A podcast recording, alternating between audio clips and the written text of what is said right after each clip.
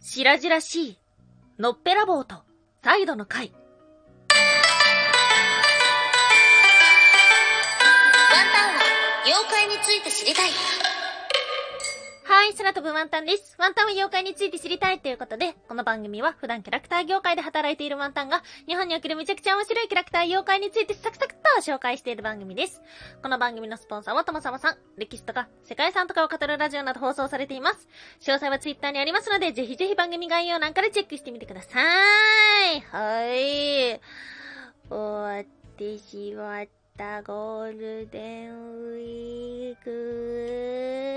っちゃったよ悲しいね今日で終わりだよはぁ、だから今日はサボろうかと思ったんですけど、でもね、まあ、やろうかなと思って、はい、収録をしているわけです。うん。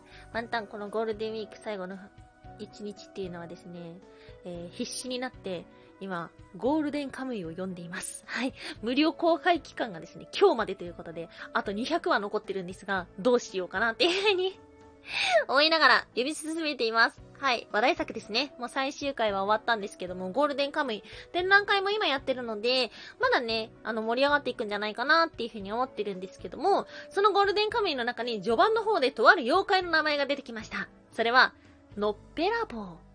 はい。ということでですね、今日はのっぺらぼうのお話をしようと思っております。うん。ゴールデンカミンの中に登場するのっぺらぼうっていうのは、まあ確かに妖怪から撮ってるっぽいんだけど、妖怪ののっぺらぼうとは姿がかなり違っています。っていうのもゴールデンカミンののっぺらぼうっていうのは、目とか鼻とか口とかあるんで。はい。ではあるので、まあ、今日はですね、その起源となった妖怪は一体どんなやつなんだいっていうようなお話をしていけたらと思っております。調べていくと、私たちが普段使っている、とある言葉の語源にもたどり着きました。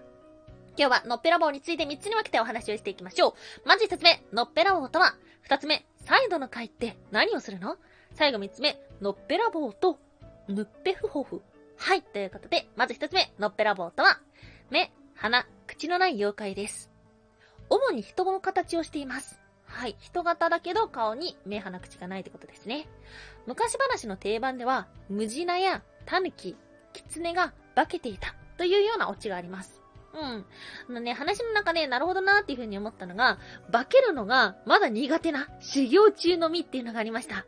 人間の形になろうと思ったけども、まだ完璧には化けることができなくて、目だけないとか鼻だけないとか、そんな姿になってしまうっていうものがありました。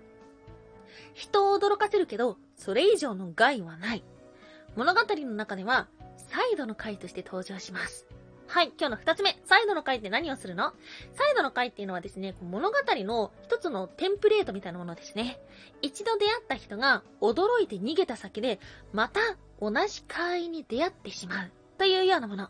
有名な妖怪が、こののっぺらぼう。あとは、シュノボン、ズンベラボウなんかがいます。うん。ただね、物語の中に登場するものでは、座敷わらしだったりとか、雪女だったりとか、あとはそうですね、カッパとかも、サイドの回の物語として登場することがあります。はい。まあ、ただ有名なのがこののっぺらぼうだよってことですね。うん。そして、調べていくと、とある、えのっぺらぼうの亜種、もしくは起源と言われているものに出会いました。今日の最後3つ目、のっぺらぼうと、ヌッペフホフ。ヌッペフホフってなんだってことなんですけども、1781年の書物の中に、ヌッペポーという化け物あり、目もなく、耳もなく、とあります。うーん。ヌッペポー、ヌッペフホフ。この名前って、日本で生まれたのかな？なんか、どっから来たんだろう？どこの方言なんだろうっていうような言葉ではあるんですけども、その姿は、古い、ヒキガエルのようなものだったりとか、あとは死体が化けたようなものとか、あとはキツネタヌキの類だったりとか、あります。のっぺらぼうの違いというと、人の形ではなく、顔と体の区別がつかないような姿をしている、肉の塊のような姿をしている、ということです。ぬっぺふほふ、顔に白い粉を塗り、人を驚かせる、ということで、この白い粉を塗るっていうことから、しらばっくれるの語源ではないかと言われています。白々しい、しらばっくれるってことですね。ヌッペフホフは人の姿になりすまして通行人に近づき、親しくして油断させます。そして本来の姿を見せて襲うということで、まあ、人の姿にね、白々しくなるとか、しらばっくれるとか、から来ているっていうことでした。中国の方では、ヌッペフホフに似ているお話があるんですけども、その肉を食べたら多くの力を得ることができる、なんていうような言い伝えもあります。はい。まさか、え妖怪について調べていたら、シラバクレルの起源に出会いました。まあ、調べていくとですね、他の語源もあるんですけども、この妖怪から来ているっていう説をワンタンは押したいな、なんていうふうに思っております。皆さんも、白々しく現れた肉の塊には要注意。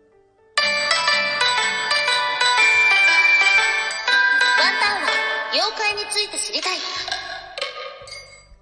おやすみもいもい。ワイスエコモンスター。ちょっとしたお手伝いで褒められる。はい。おやすみまいというのはワンタンがポイムプーコと言いたいコーナーです。テンポイムがなんだかよくわかってないから、ポイムプーコとしか言えないコーナーです。